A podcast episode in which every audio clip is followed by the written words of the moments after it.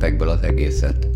Fehér József politikai beszélgetés a civil rádióban. A felgyorsult változások egyfajta hírködöt vontak a rálátásra vágyó emberek elé, a történések lényegét nem követhettük nyomon, a változások természetében nem igazodtunk el. Tükörcserepekből kell felépítenünk ismereteinket az egészről. Miben élünk, hogy működik. Korunk civiljének, ha nincs más, magának kell a tisztában látás lehetőségét megteremteni.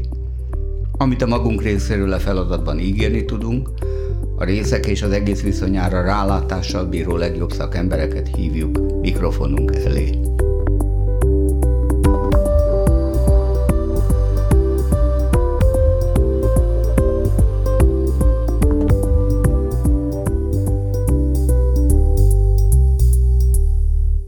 Üdvözlöm a civil rádió hallgatóit.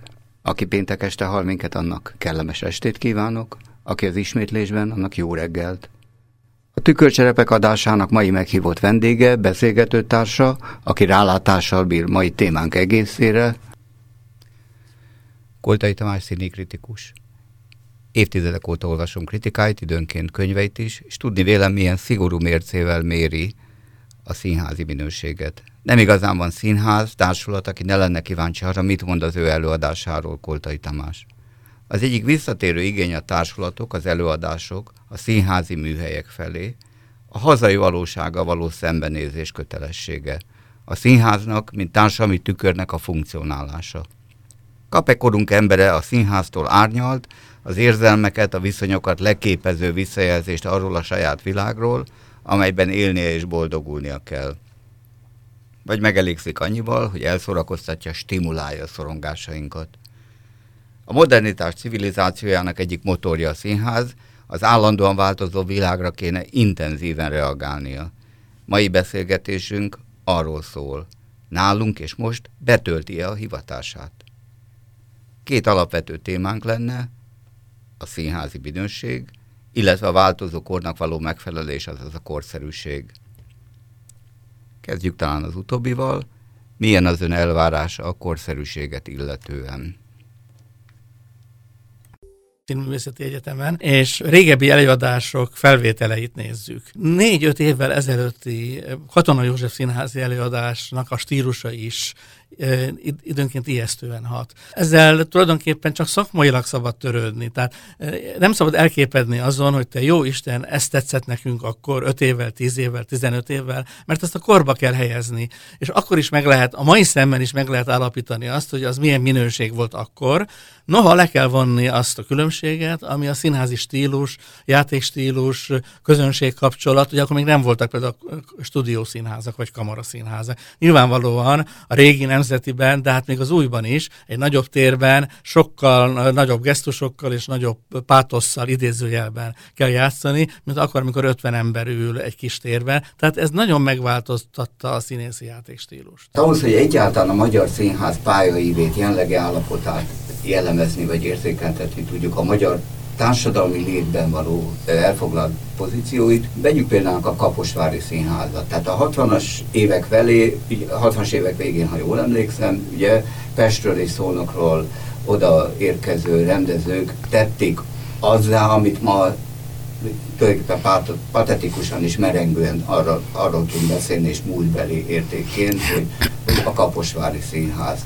Tehát valójában itt három vidéki színháznak a felemelkedéséről van szó. A lényeg az, hogy tulajdonképpen Kaposvárra, Szolnokra és Kecskemétre szerződtettek fiatal színészeket, fiatal társulatot, olyan szintén fiatal rendezők, akik meg akarták reformálni nem annyira a stílust, hanem a szemléletet. Tehát közelebb hozni a valósághoz, egy kritikai szemléletet vezetni be. Most ezek közül tulajdonképpen Kaposvár azért volt különleges, mert a Szolnokkal és Kecskeméttel ellentétben, ahol egy-egy kiemelkedő rendező köré csoportosult a társulat, és tulajdonképpen az ő rendezéseik voltak igazán érdekesek, a többiek se voltak rosszak, de igazában nézni ezeket volt érdemes. Kaposváron a különböző korszakokban is, mert a kaposvári korszak azért elég hosszú volt, mindig négy-öt különböző fajsúlyos, nehézsúlyú és különböző stílusban dolgozó rendező dolgozott. Tehát itt, itt egy nagy egyensúly volt a társulaton belül, de abban mindannyian megegyeztek, hogy közös, közösséget akarnak alkotni, a munkára épülnek. Ez nagyon vicces, mert Magyarországon, hogy a munkára épül egy, egy színházi társulat, az nem volt mindig. Tehát ugye tíztől kettőig tartott a próba, utána lerakták a kalapácsot. Kaposváron képesek voltak éjjel próbálni.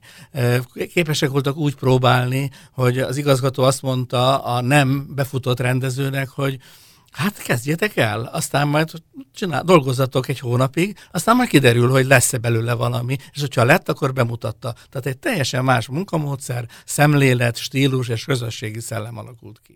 Mit tette ez lehetővé? Tehát milyen volt az a politikai közeg, az a, az a nézői közeg, ami ezt ezek szerint igényelte, és ami, ami ezek szerint inspirálta is valamennyire, hogy ez egény, ennyire megváltozott? A politikai közeg bonyolult volt, nem volt kedvező, a nézői közeg sem. A nézőt sohasem lehet, a nézőtől nem lehet számon kérni. A nézőtől nem lehet azt kérni, hogy követelje ki, hogy komolyabb társadalmi jellegű színház, mert nem, nem kell neki. Hogyha kapja, és tetszik neki, akkor meg fogja szeretni. Kaposváron különleges helyzet volt, mert egy olyan igazgató, hát egyrészt egy nagyon régi típusú, csak operetteket, főleg operetteket, meg vígjátékokat, és nem magas színvonalon játszó színház volt. Tehát igazában nem folytatni kellett valamit, hanem teljesen újra kezdeni.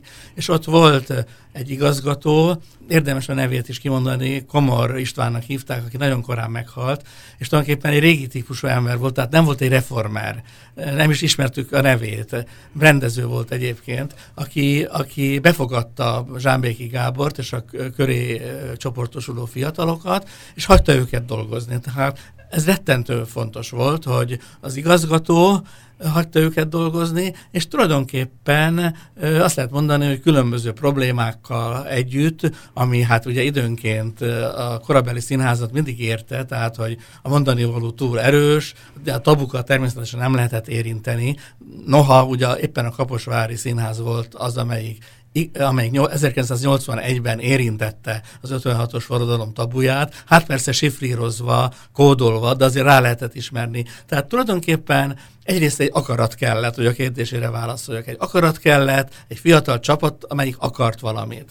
Kellett, ki kellett harcolni a nézőknél, a sikert, illetve a befogadást, hát a, a megyei tanácsnál, ugye, hogy akkor neveztük, a politikusoknál, uh-huh. és, és harmadrészt pedig, hogy úgy mondjam, a társadalmi szellemben is át kellett ezt vinni. És hát ez mindig nehéz, egy idei nehézséggel ment, buktatókkal is ment, ugye egy nagy válság is kialakulhatott volna abból, amikor a Zsámbéki Gábort és csapatát áttették a Nemzeti Színházba, az máig vitatott, hogy ez kiemelés volt-e, és, és, és dicséret, vagy pedig éppen a megszüntetésnek egy, az első fokozata, mindegy, de utána mindenki attól félt, hogy meg fog szűnni Kaposvár, mint kiemelkedő társulat, és nem történt meg, tehát Babarci László átvette a stafétabotot, és tulajdonképpen még egy jó egy-másfél évtizedig még, még vitte is a stafétát tovább. Hát aztán utána már sok minden más történt, ami ezt megakadályozta. Én azt érzékeltem, nagyon nagy színház látogatói korszakom volt nekem is akkor, hogy, hogy máshol is megindult és fellobbant ez a tűz, mármint hogy a, a társadalmi valóságra való reflektálás igénye. Én emlékszem, hogy a Gödöllői Művelődési Házban, az Kaposvári előadás volt a Munkás Operet című mű, amiből később aztán Gotára melankóliát, vagy, vagy valami hasonló filmet csinált, a fiatal kulkával, hát az valami egészen kirobbanó volt, tehát hogy lehet ilyesmiről beszélni, ugye, hogy, hogy 68-ban milyen szörnyűséges volt nekünk oda bemenni, és, és nagyon gúnyos Pintér Béla megelőző stílusban, tehát máshol is megjelentek ezek a tendenciák, folytatódtak-e, tehát a színház megújító tendenciák, én még emlékszem az önírására, amikor Peter Brook megjelent Magyarországon, vagy, vagy Jubimov, ugye volt egy taganka előadás, és így tovább, tehát olyan volt, mint hogyha a magyar színháznak be kéne az európai minőségi színházi érsodorba egy, egy mennie, mert hát minden predestinálja őt erre. De ez aztán ez kilobbant ez a tűz. Hát ugye a rendszerváltás előtt nem lehetett nyíltan beszélni, sorok között kellett írni, és a, hogy mondják ezt színházi nyelven, a jelenetek között ahogy a, ahogy a Csehovnál van, ugye a, a, a subtext, hogy mondják ezt magyarul, a szöveg alatt. A szöveg alatt. Ugye? Tehát ugye amikor, amikor a Hamletet játszák, a Hamletet nem lehet betiltani. Amikor azt mondják, hogy, hogy Dánia börtön, akkor azt úgy kell játszani, hogy, hogy nem mondunk ennél többet, de mindenki azt érezze, hogy ő maga is börtönben ül, olyan társadalmi helyzetben van, hogy, hogy a saját helyzetére is ugyanez vonatkoztatható. Tehát tulajdonképpen az rendszerváltás előtt a, a szépségét, a báját, és azért ne tagadjuk le a nehézségét is ez adta, hogy, hogy ezt ki kellett találni, és aki ezt akarta, az meg tudta csinálni. Néha csak tiláris szinten, tehát mm, játékfelfogás szinten, néha pedig, ahogyan említette a munkásoperetben, vagy a, ugye a híres Mara halála, vagy Marasad címmel, politikai szinten is. De valóban ez ment sok helyen, tehát ez ment a Nemzeti Színházban, az akkori Nemzeti Színházban, amikor Major Tamás már a 60-as évek végén, 70-es évek elején Péter Weiss darabokkal csinált egy politikai színházat, amely, amelyet bizony át lehetett hallani a, a, a mi mai, akkori viszonyunkra is.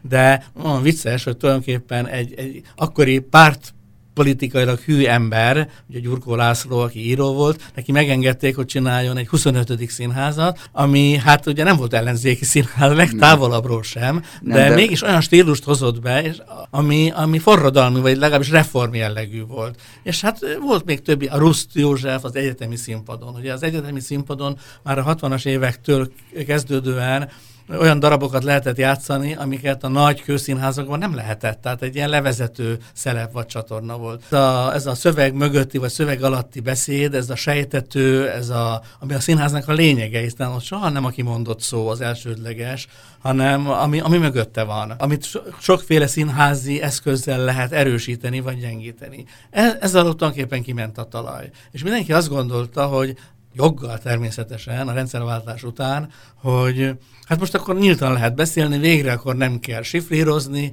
hanem és még azt mondja, hogy na, hol vannak azok a darabok, amik be voltak tiltva. Hát egyrészt kiderült, hogy nem voltak olyan darabok, amik be voltak tiltva. Volt, közben voltak, hogy ebben az örkény Pistiét, tehát voltak, amiket 7-8 évig Aszél György nem engedett, vagy 5-6 évig, aztán megengedte, hogy a Vörös Sándor. Tehát tulajdonképpen akkor ilyen ugye húzd meg, erezd meg politika volt a kultúrában is. A rendszerváltás után ez alól kiment a talaj, a, a szakmai irány tulajdonképpen a társulatoknak a megvédését írta elő, mert mindenki attól félt, hogy jön a kapitalizmus, vagy kapitalizmus, részben mhm. ez igazolódott, és igazában olyan hosszú folyamat volt, hogy igazában ez most a napjainkban csúcsosodik ki. Tehát mindenki azt hitte 1990-ben, hogy egy-két éven belül meg fognak szűnni színházak, és ezért volt egy nagy harc. Na, nem szűntek meg a színházak, csak lassan kezdtek megszűnögetni, pénzt elvonni, olyan konstrukcióba kerülni, hogy kommerszet színházat érdemesebb volt játszani, mint, mint, mint komoly társadalmi színházat, ma is így van egyébként. Tehát elkezdődött egy ilyen másfajta húzd meg, erezd meg, ami hát nagyon nem használt a színháznak, és a színház tulajdonképpen nagyon nehezen találta meg azokat a csatornákat, hogy mostan mindent kiszabad mondani, mert tulajdonképpen legalábbis egy ideig kiszabad volt, volt, ki volt, na, Szabad volt kimondani,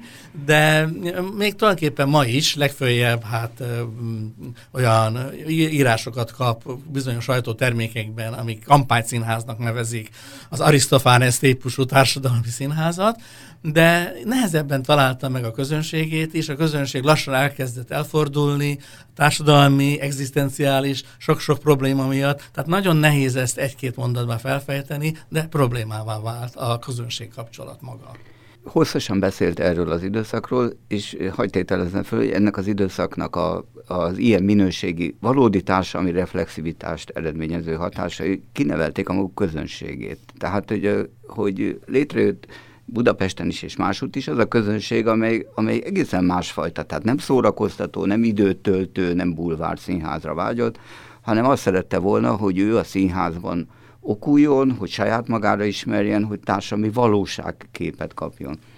Hova tűnt ez a közönség? Tudom, hogy nem a kritikus dolga, hogy erről beszéljen, de, de hát elsőbb a közönségnek kell megvédeni a saját színházát. De a kritikusnak is a dolga, azt kell mondanom, ez egy nagy, nagy kérdés, nagy probléma.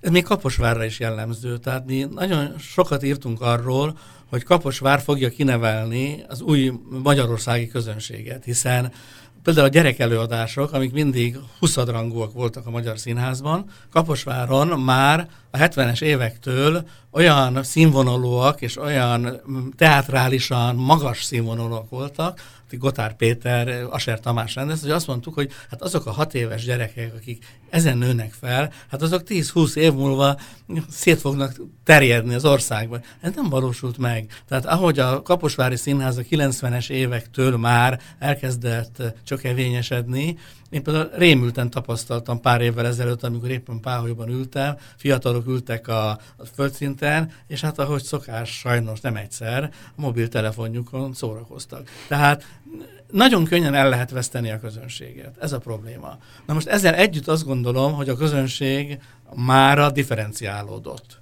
Vannak olyan színházak, amelyeknek az arculata erősen különbözik a másiktól, és jellegzetes. Tehát példát mondjak, a Katona József Színház, vagy az Örkény Színháznak egész más volt a közönsége még 5-6 évvel ezelőtt is, és ma is, mint az új színháznak. Most az új színháznak még a régi új színházról beszélek, tehát még a csurka pucs előtti színházról, de más volt. Akkor is más volt.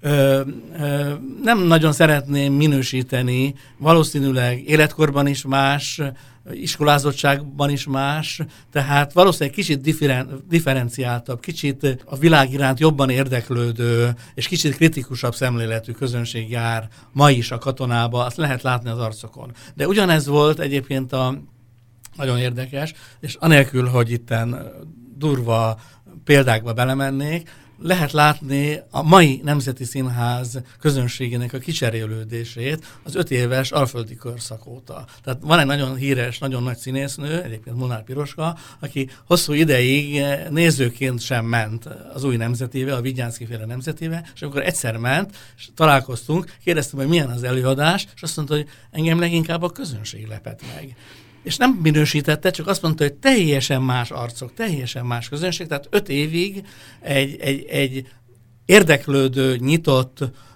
fiatalosabb közönség jelent meg, és ez eltűnt. Ez eltűnt. Tehát lehet a közönséget, nem szeretem azt, hogy nevelni, tehát lehet a közönségnek olyasmit kínálni, amit ő szeretni fog. A közönséget sem nagyon abszolutizálni, fölemelni, sem nagyon lecsepülni nem szabad. Szokták mondani, hogy a közönségről nem lehet elég rosszat mondani.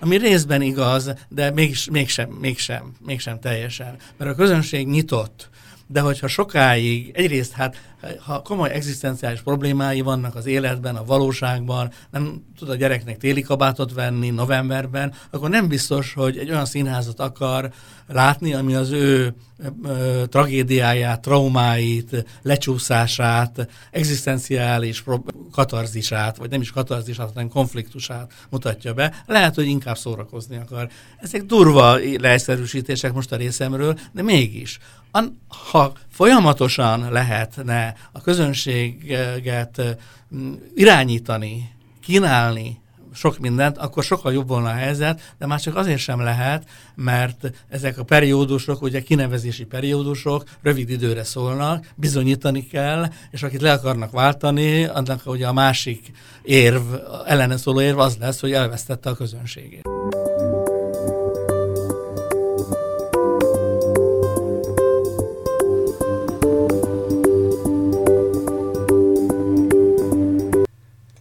A Civil Rádió 98.0 Tükörcserepek című közéleti beszélgetéseinek mai vendége Koltai Tamás kritikus. Témánk a magyar színi élet, miként tükrözi változó világunkat.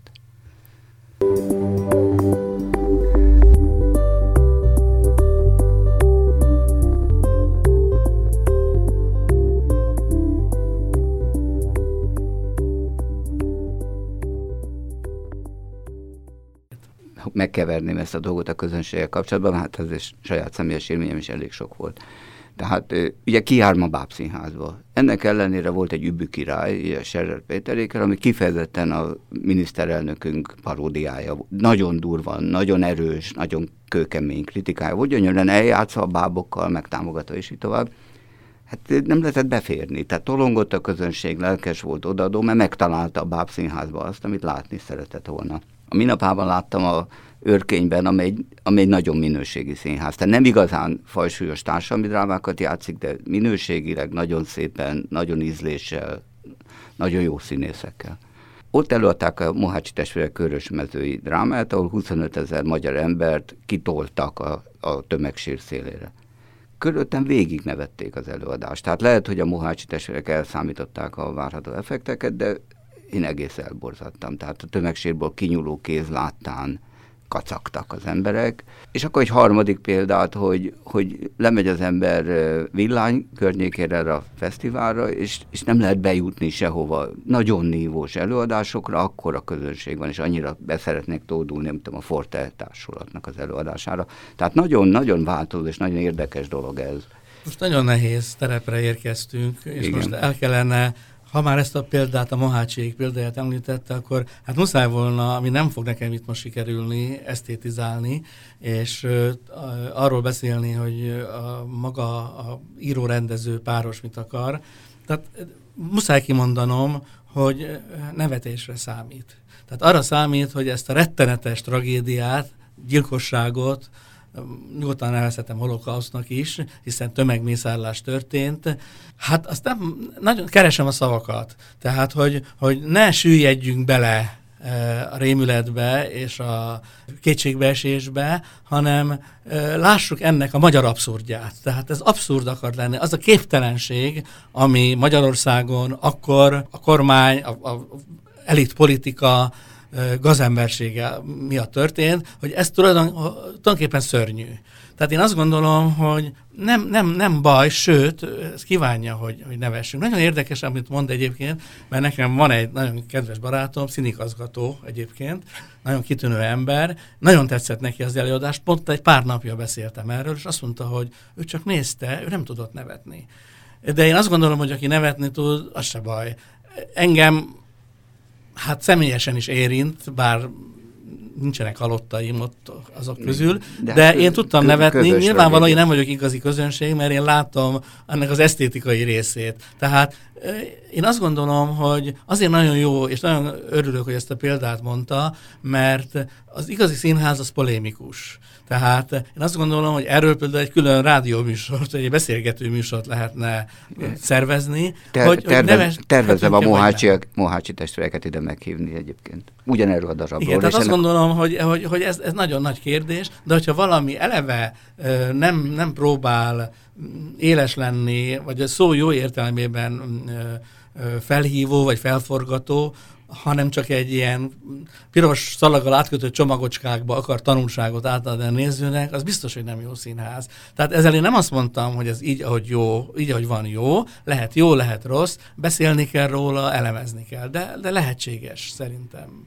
Tulajdonképpen ezzel a kérdéscsoporttal lejutottunk a, a mai beszélgetésünk legfőbb mondani valójához, és azt, erről lenne jó, hogyha ezt, ezt részleteiben kibontanánk, hogy hogy mi a mai magyar színház funkciója, van-e hatása a közéletre, el lehet-e várni például a magyar színháztól, a magyar színészektől, a magyar rendezőktől, hogy ők mondják meg helyettünk a tutit, a frankót, ők tükrözzék bátran a testüket, lelküket kitéve a színpadra helyettünk az, hogy mit szeretnénk és hogyan akarnánk élni, ők közvetítsenek ősi bölcsességeket mai nyelven fordítva, és így tovább. Tehát, hogy Mit várhatunk el a mai magyar színháztól?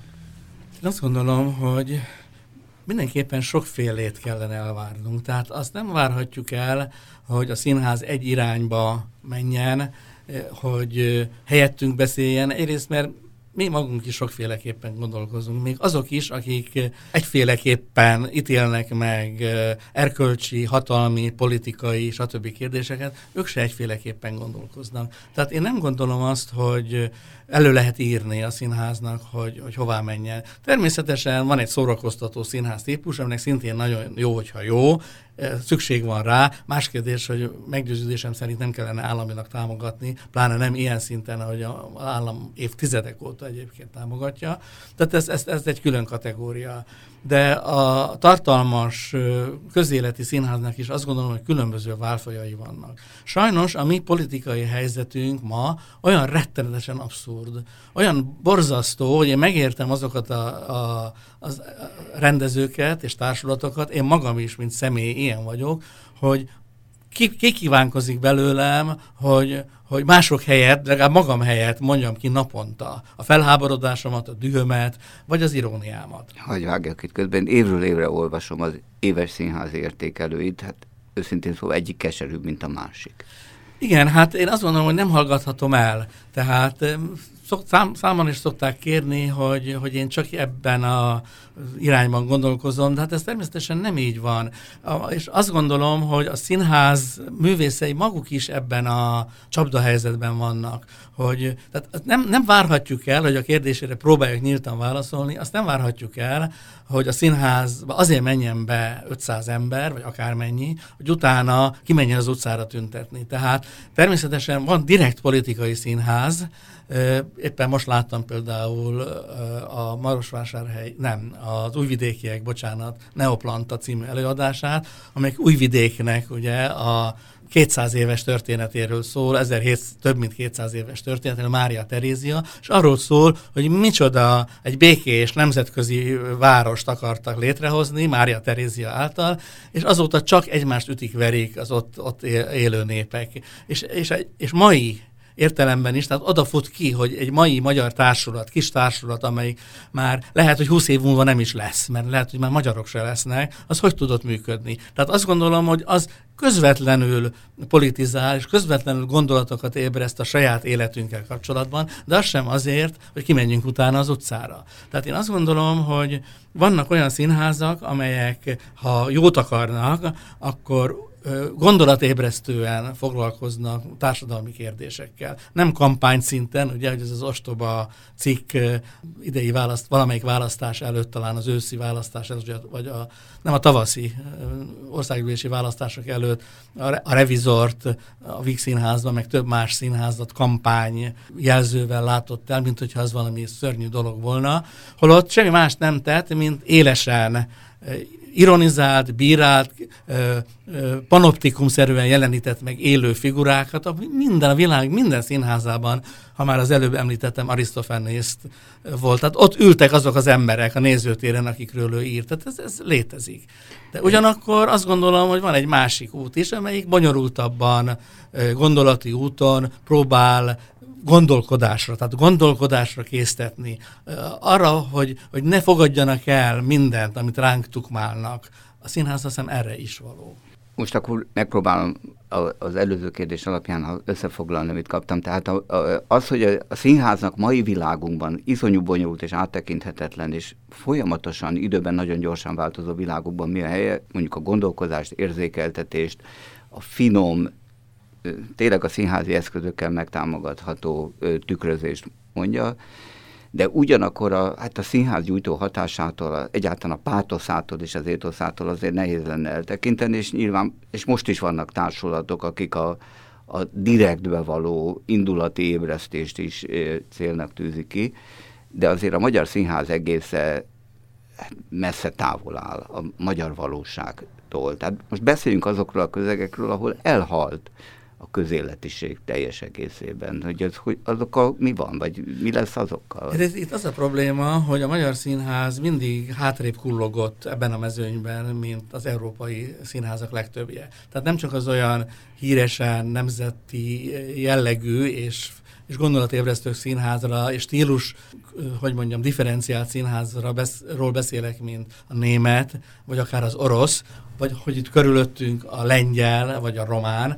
Mindig ez a korábban ugye említett anekdotikus, szalon jellegű, privát szférában mutatkozó, szórakoztató színház. Ebből nagyon nehéz, nagyon nehéz ki, kilépni. És ez ma is így van, hogy egy csomó olyan dolog, amit, amit külföldön természetes, és ha ide jön egy német, vagy akár egy lengyel előadás, vagy egy román, akkor látjuk, hogy hogy ott mi a trend, és nálunk nincs. Tehát nálunk tulajdonképpen az igazi minőségi színházak, tehát a katona is, meg az örkény is, vagy akár a Pintér Béla is, tulajdonképpen kénytelen valamilyen módon ebbe a hagyományos realista, vagy a realizmusból nagyon kicsiket, kilé, kicsikéket kilépő stílusba váltani. Tehát azt gondolom, hogy van sokféle színház, amelyik ezt próbálgatja, de a magyar színház egészére soha nem volt jellemző, de abban sem vagyok biztos egyébként, hogy a cseh, vagy a román, vagy a lengyel, vagy akár a német színház egészére is jellemző. Tehát legfeljebb nálunk kisebb az a szelet, amelyik, amelyikbe érdemes járni, hogyha valaki minőséget, közéletiséget és gondolatot akar találni. Na most ezeknek az színházaknak a száma Magyarországon erősen csökken. Egyrészt a politikai akarat következtében, mert csókosokat és politikai megbízhatónak ítélt középszerű, vagy a középszerűnél néha talán jobb, de nagyon ritkán jobb vezetőket neveznek ki. Az egész támogatási rendszer arra azon alapul, hogy minél kevésbé fontos, jelentős, gondolatébresztő színház legyen, tehát minél több nézőt vonzon, és akkor több pénzt kap, ugye van ez a bizonyos TAO rendszer, amire nem érdemes kitérni, ez tulajdonképpen helyettesíti az állami támogatást. Egy másik csatornán állami pénzt nyom bele a színházakba, minél több nézőjük van, annál többet. Tehát nyilvánvalóan érdekelté teszi azokat a színházakat, amelyek erre amúgy is hajlamosak, hogy, hogy, hogy ne ö, kockáztasson, hanem biztosra menjen. Hát én azt gondolom, hogy nem lehet mit tenni azokkal a színházakkal, amelyek gyengék, minőségtelenek és rosszak. Azt gondolom, hogy túl van a magyar színház telítve is, túl is van telítve olyan emberekkel, akik nem is nagyon tudnának jobb színházat csinálni. Tehát én nem gondolom, hogy van, van több jó rendező van, és több jó színész van, mint akik láthatók, mert a helyüket elfoglalják a gyengék és a, és a közepesek, tehát ilyen értelemben vannak nagyon nagy bajok. Másrészt viszont azt nem gondolom, hogy mindenhol lehetne Magyarországon, ha sok tehetség, vagy több tehetség volna, több katonát, vagy több örként csinálni. Nem. Tehát én azt gondolom, hogy, hogy, hogy tudomásul kellene venni, hogy tehát egy normális országban élnénk, és a politikai vezetés nem egy, egyrészt érdekelné, hogy milyen a színház, tehát komolyan akarna valamit elérni, más, másrészt pedig nem a saját ö, embereit akarná mindenhova odaültetni, részben nem is ideológiai jogból, tehát még nem is biztos, hogy azt várja el tőlük, hogy, hogy a, a, ő neki kedves ideológiákat gyártsák, egyszerűen csak ö, hogy mondjam, hitbizományba adja oda, mint, mint, mint, mint jövedelmező állást, ahogy két darabja mondja.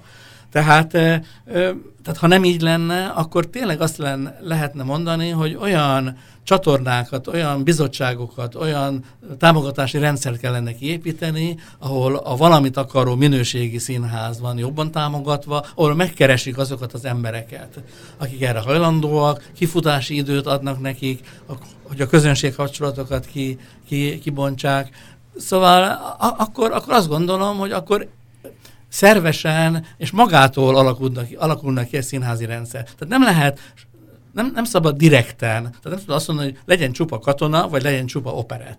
Nem, nem. Engedni kell, hogy kibontakoztassa magát az, aki tehetséges, mindenféle vonalon. De most abszolút nem ez történik, ennek az ellenkezője történik. Gyötörve vannak azok, akik tehetségesek, napról napra ö, kell élni, pénzeket vannak el, ö, oda nyomják, ahol, ahova nem kell. Tehát egy, egy teljes felfordulás van, ami hát sokat romlott az utóbbi négy évben, ezen az, de előtte is rossz volt, mert előtte sem volt igazán átgondolt színházvezetői, vagy, vagy irányítási, fenntartási koncepció. Most viszont egyáltalán nincs, most csak a, a haveri osztozkodás van a színházban. Nézzünk egy pillanatra vissza a színházon kívüli, a színházat alapvetően befolyásoló tényezők állapotára, illetve pontosabban ennek a trendjeire. Tehát van a, a, én a politikát nevezném meg er, erről, a közönséget nevezném meg, és magát a színházi szakmát, mint, mint, mint, mint feltételezett együttest, vagy együtt akarót, azonos gyökereken, kulturális gyökereken felnövő populáció. Volt-e olyan ennek a három tényezőnek olyan együttállása, amelyik inspiratívan hatott a magyar színház fejlődésére, tehát ebből az operettes, bulváros, szórakoztató vonulatából megpróbált együttesen, vagy a dolgok környülálása révén, együttállása révén valahogy kijönni, és akkor jellemeznénk ezt a mai állapotot ebből a háromnak tényezőnek a szempontjából. Hát a már emlegetett 60-as, 70-es évek fordulója, és a 70-es évek tulajdonképpen az egésze, ez erről szólt. Tehát egy nagyon alacsony szinten mozgó ö, színházi rendszer, ö, vagy közönségkapcsolat, ott, ott megindult egy reform, egy forradalom, forradalmi jellegű, tehát ö, esztétikai forradalomra gondolok, meg szemléleti forradalomra. Ö, ez nagyon hamar kihalt, és azt gondolom, hogy, hogy a, a környezeti problémák és ártalmak miatt erről ma nem igen lehet beszélni, csak túlélésről lehet beszélni.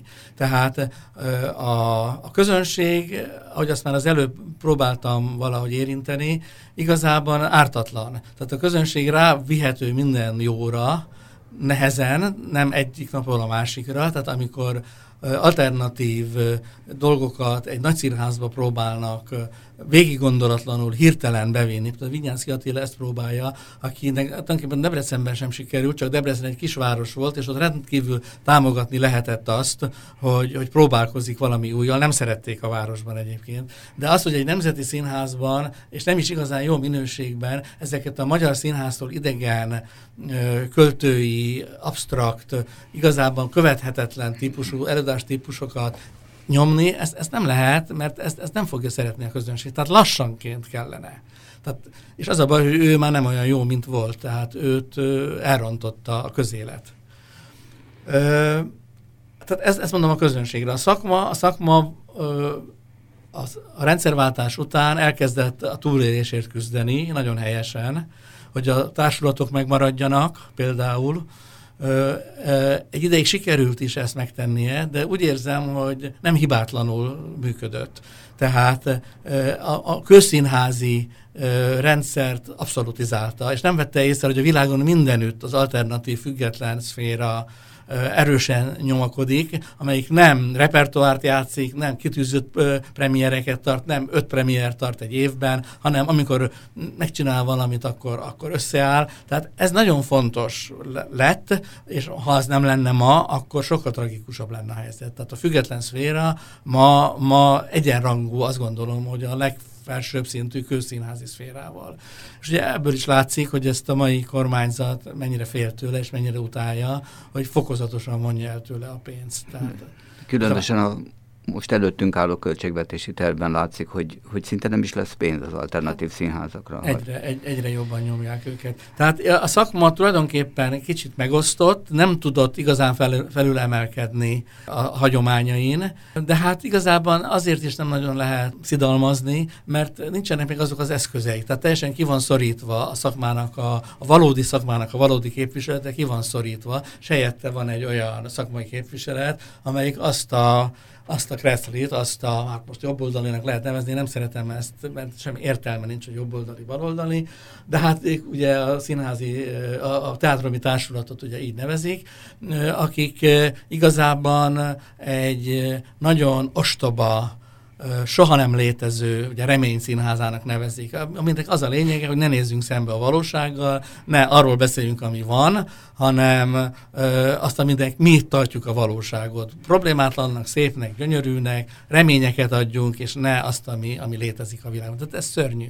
Tehát ez a társaság vezeti tulajdonképpen, vagy kommunikálja a saját maga által kinevezett, vagy a hatalom által ő kinevezett társ, társulat vagy társaság kommunikálja a, a szakmaiságot, tehát igazában nem lehet nagyon szidni a, a szakmának a, a tehetetlen részét.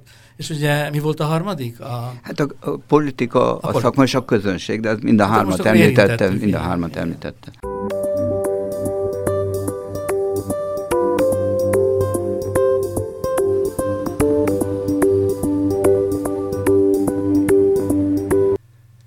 A civil rádió 98.0 Tükörcserepek című közéleti beszélgetéseinek mai vendége Koltai Tamás kritikus. Témánk a magyar színi élet, miként tükrözi változó világunkat. thank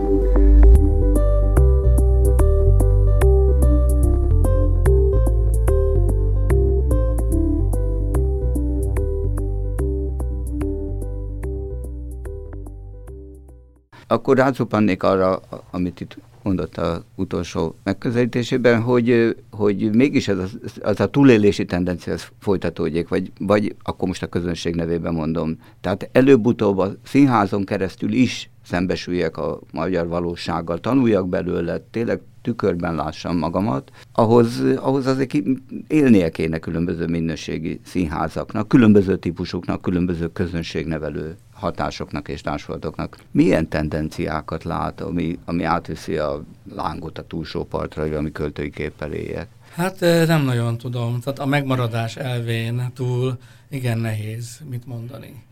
Ugye az egyik legjobb példa, amit már ön is említett, a, a Pintér Béla. Ugye ő tulajdonképpen a semmiből jött, és ő direkten saját életéből vett közéleti színházat produkál, és mégis tulajdonképpen, most nagyon durván fogok fogalmazni, mert nem tudok minúciózusan esztétizálni, tulajdonképpen egy közönségbarát színházat csinál. Nem szeretem a közö, ezt a szót, hogy közönségbarát, mert az a közönségbarát, amelyik ad valamit, és a közönség még elfogadja, és követel a közönségtől valamit, tehát téteket tesz. De hát a, a Pintér ilyen, csak a színházi nyelve, a humorral, a groteszkel, az iróniával, a közvetlenséggel, tehát ő nagyon-nagyon jól utat talált. Ugye, ha Pintér Béla kétszer ennyit játszana, akkor se lehetne ilyet kapni hozzá. Tehát azt látom, hogy ő kitalált valamit. Tehát én csak azt gondolom, hogy a tendencia az, hogy azokat a minőségi színházakat, amelyek ugye egyre kisebb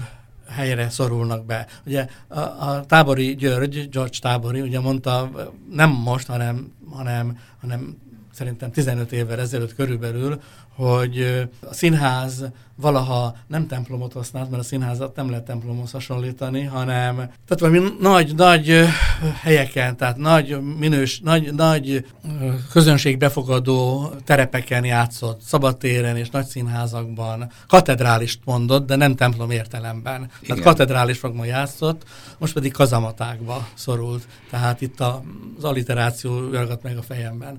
Tehát, hogy egyre kisebb helyre szorul, mert könnyebb a 200-as vagy 250-es közönséget megtalálni és megtartani. Igazában ugye azért kicsi a tét, mert csak abban lehet reménykedni, hogy a kis művészszínházakhoz Radnóti, Örkény, Katona, mint külszínházak nem, nem nyúlnak. Ugye a Vix színház az már nagyobb probléma, egyszerűen azért, mert ezer nézőt kell leültetni. Ugye most, most egy új bemutató Julius Cézár. Láttam ezt az előadást, nem probléma mentes az előadás. Pont erről a problémáról szól szerintem, vagy nem erről szól, hanem ezt lehet belőle leszűrni, amiről az előbb beszéltünk, hogy Shakespeare tulajdonképpen nem a napi politikáról beszél, hanem a hatalmi harc, harcokról. Tehát arról, hogy hogy szorítja az egyik csapat ki a másikat a hatalomból. Tehát ez egy általános emberi probléma, nagy formátumú római politikusok csinálják. Mi pedig itt a kisformátumú politikusokról beszélünk, és az előadás azzal küzd, hogy ne legyen napi, hétköznapi, kiszerűen ráhúzva a mai világra, hanem meg, mutassa meg a nagy egészet is, de mégse tud a, ma mégse lehet úgy játszani a Julius Cézárt, ahogy még 8 vagy 7 évvel ezelőtt is lehetett volna, elég eljátszani a formátumot, és akkor mi magunk különbséget tudunk tenni, hogy hogy élünk mi ehhez képest. Ma nem lehet, mert fölteszi a, a, a rendező is, Alföldi Robert, meg a, meg a kritikus is, meg a többet gondolkozó néző is, hogy, hogy, hogy nem ez kell a közönségnek, hanem a közönség tényleg azt akarja látni, hogy direkten és közvetlenül az életéről szóljon valami. Tehát ez egy dilemma, hogy hogy tudunk a, a napi kiszerűségből egy olyan általános gondolatkörbe is átmozogni, ami, ami holnap is érvényes lesz, és holnap után is érvényes lesz. Tehát én azt gondolom, hogy, hogy a túlélésen mm, muszáj gondolkozni, főleg maguknak a színházaknak, ugye, amelyek effektív anyagi helyzetben vannak, ilyenben, meg olyanban. Nekünk, akik kívülről nézzük, csak azt lehet mondani, hogy, hogy, hogy azt, a, azt a lehetőséget látom, hogy, hogy próbáljanak minden, mindenképpen nem csak, hogy értéket teremteni, hanem valamiféle mm, ellenszínházat csinálni. Tehát kockáztatni. Én a mai világban a kockázatot Tudom, hogy én könnyen beszélek, mert én kevesebbet kockáztatok, mint egy színház, amelyikben ugye három tucat színész dolgozik, műszak, stb. Tehát megélhetést, egzisztenciát kell biztosítani, de úgy látom, hogy ha a minőség egyesül a kockáztatással, akkor nehezebb kicsinálni magyarán egy színházat. Ha akarják, mindenképpen, erre azt szoktam mondani, hogy Eszenyénikőnek például azt mondtam, amikor az utolsó évben már elég erős színházat csinált, hogy ha ki akarják rúgni, akkor úgyis ki fogják rúgni. Tehát, hogyha meg akarják ölni, akkor legalább szépen halljon meg. Tehát nem mindegy, hogy, hogy, hogy hősiesen uh, hal meg, vagy pedig gyáván. Hát hagyj reflektálják rögtön, tehát a Vixenszó teljesen szokatlan módon három szerintem elképesztő produkciót. Nem, most, nem, most ezt nem akarnám minősíteni őket, egyébként is az öntiszte lenne. Tehát a revizor, a Robert Wilson 1914-e, és, Sütő András akármilyenképpen minősíthető államkommandója, az a Vixinházi hagyományoktól írtózatosan távol van, vagy legalábbis lehet, hogy a színészi játék még úgy belefér, de úgy, úgy nagyon-nagyon távol van. Nagyon kockázatos volt, és a maga módján mindegyik valamiféle egészen új minőséggel próbálkozott, tehát azok kockázatos előadások voltak, és szerintem bejöttek. Most az, hogy akármelyikről mi a véleményünk, az egy dolog. Ezek nagyon erős, hatékony előadások, amelyek Eszenyő Enikő Balázs Péterre való megszorítatása nélkül nem jöhettek volna létre, ha jól értem.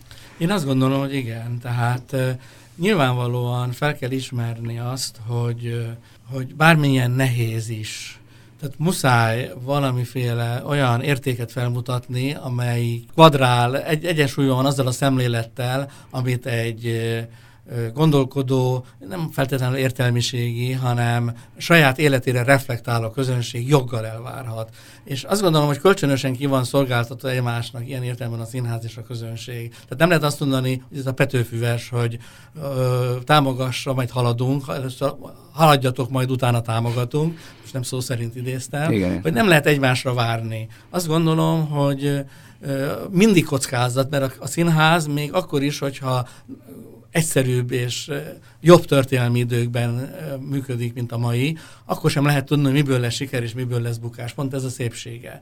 De a kockázatot, épp, tehát mivel nem lehet elkerülni, akkor nagyon, nagyon érdemes komoly dologgal kockáztatni, mert meg fogja találni a hangját, hogyha a kockázat minőséggel párosul, és most hoz, hozhatok, hozhatnék egy durva társadalmi példát, ahogy úgy látszik, hogy ma, hogy a társadalom az alvó vagy apatikus társadalom talán kezd egy kicsit felébredni a, a, a téli, vagy a négy éves téli álmából, és azt gondolja, hogy azért ez, ez nem, nem helyes, ami itt, itt megy, és fel kell valamit tenni, fel kell szólalni, tenni kell valamit ezzel szemben. Azt gondolom, hogy egy színházi nézőnek a gondolkodásában is megvan. Még egyszer mondom, nem az, hogy felugráljon a székről, és kiszaladjon tüntetni, hanem egyszerűen az, hogy ráébredjen a saját személyiségének az erejére, súlyára, a hazugságok szövevényéből való kimászásnak az igényére. És azt gondolom, hogy minél öntudatosabban, minél hitelesebben a nagy nehézségei ellenére, megélhetés egy egyéb ellen, eh, nehézségei ellenére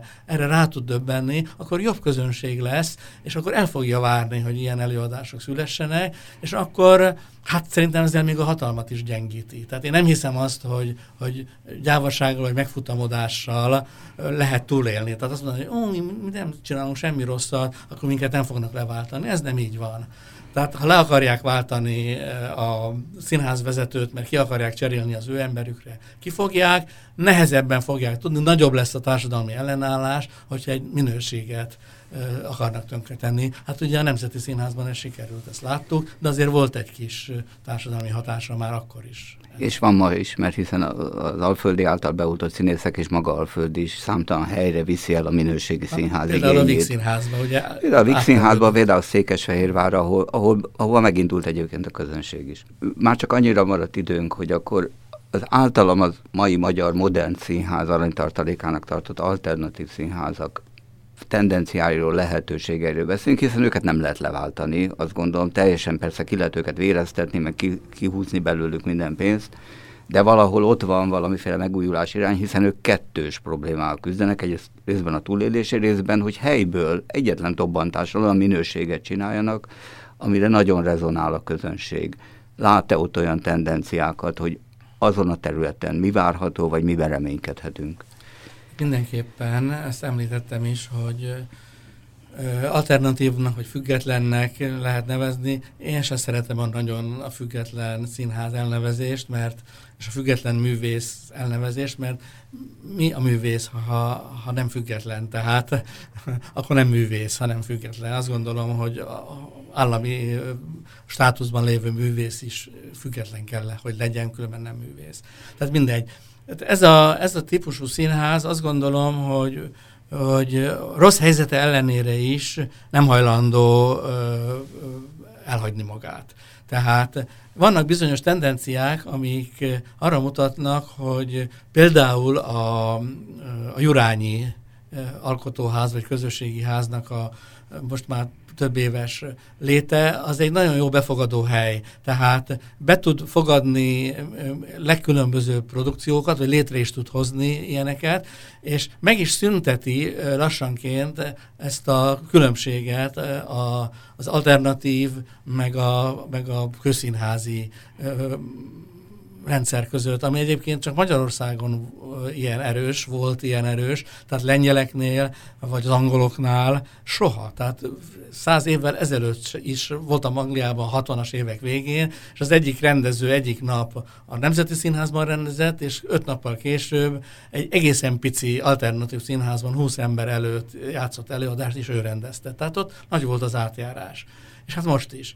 De ilyen az átrium is, amit ugye ráadásul nem is egy állami nagy, tehát nem az állami szektor támogat, mint független, már amennyire, mint ugye független színházat, hanem úgy tudom, hogy igen, kitűnő magán is vannak, akik ebbe pénzt adnak. Tehát ez nem újdonság egyébként külföldön nagyon.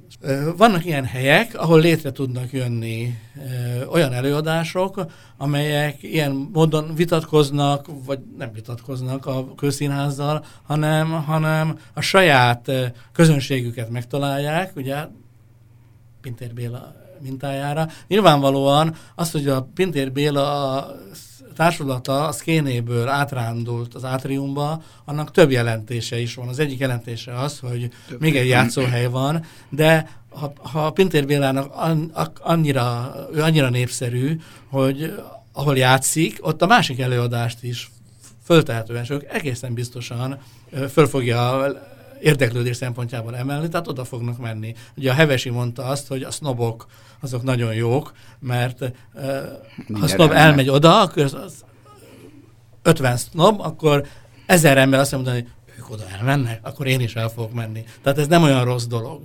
Tehát én azt gondolom, hogy ők természetesen stílusban, szemléletben, könnyedségben, a repertoár kényszer hiányában, kicsit szabadabból, már amennyire az anyagi helyzetük engedi, tudnak dolgozni. Tehát én azt mondom, hogy társulatok megszűnnek, új, újak alakulnak, örömmel nézzük, hogy, hogy, hogy túl tudnak-e élni. Most például van egy nagyon érdekes társulat, éppen most vettem részt egy beszélgetésen, ez a K2, amelyik ugye a Kaposvári színész osztályban alakult, tehát túl akarja élni azt a szörnyűséget is, ami ugye a Kaposvári Egyetemen történt, hogy elfoglalták a Vinyánszkijék, és valakik azt mondták, hogy na majd megnézzük, nem volt kaján ez a megszólaló, megnézzük, hogy túl fognak-e élni, és hogy három év múlva is együtt lesznek-e. Valóban nincs rá biztosíték, de ebben reménykedni kell. Tehát, hogyha megtalálják magukat, megtalálják a helyeket, ahol játszanak, a gondolkodásukat, akkor, akkor, akkor túlélik, és akkor az egész, színház túl, egész magyar színház túl fogja élni ezt a szörnyű korszakot. Köszönöm ezeket az utolsó mondatokat. Akkor kénytelen vagyok a konzervatív teátrumi társulati jelszavával elbúcsúzni, hogy van remény, és akkor holnap is lesz nekünk színház. Nagyon köszönöm Koltai Tamásnak a beszélgetést. Minden jót! Köszönöm szépen én.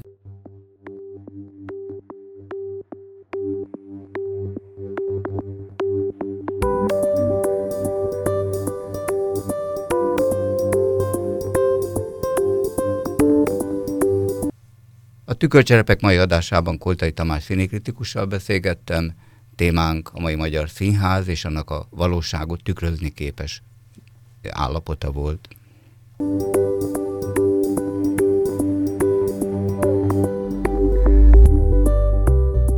A Tükörcserepekből az egészet című társadalompolitikai műsor folyamunkat hallották, amely minden héten a szokásos időben kopogtat be a civil rádió hallgatóihoz. E beszélgetések a téma kiváló szakértői segítségével áttekintést adnak a magyar társadalmunk leglényegesebb aktuális kérdéseiről. Legközelebb egy hét múlva találkozunk, ígérem, akkor is egy nagyon izgalmas lényegre törő beszélgetés keretében. Búcsúzik a műsorfolyam szerkesztője és mindenkori beszélgető társa Fehér József, hallgassák a civil rádiót, érdemes.